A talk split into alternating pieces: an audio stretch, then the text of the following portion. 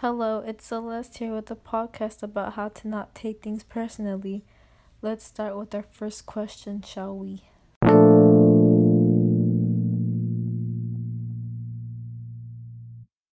So, Jeffrey, do you take things personally or do you like to joke back? Usually, I get pretty offended when people try to say something bad about me, but sometimes I like to joke back to hide my insecurities. And, um, yeah, that's it. So, when people insult you, do you joke back with them? Um, I tend to just agree with what they're saying, so they think I didn't really get booty hurt when I did. Yay! Do you guys take things personally? Yes or no? I try to not take things personally, but I'm really insecure. So whenever people say something about me, I kind of worry about it like for a long time until they reassure me that they didn't mean it. But usually I think about it after that too.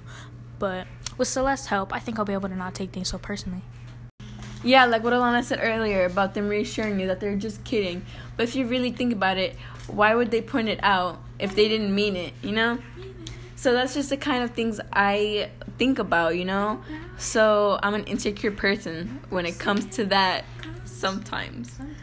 You just need to like know that, you know what, it's whatever. People are going to think what they're going to think. It only matters what you think about yourself.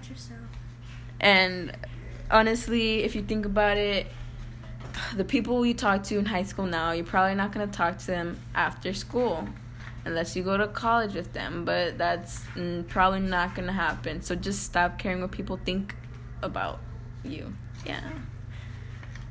Woo! But honestly, that one girl, Megan, her eyebrows.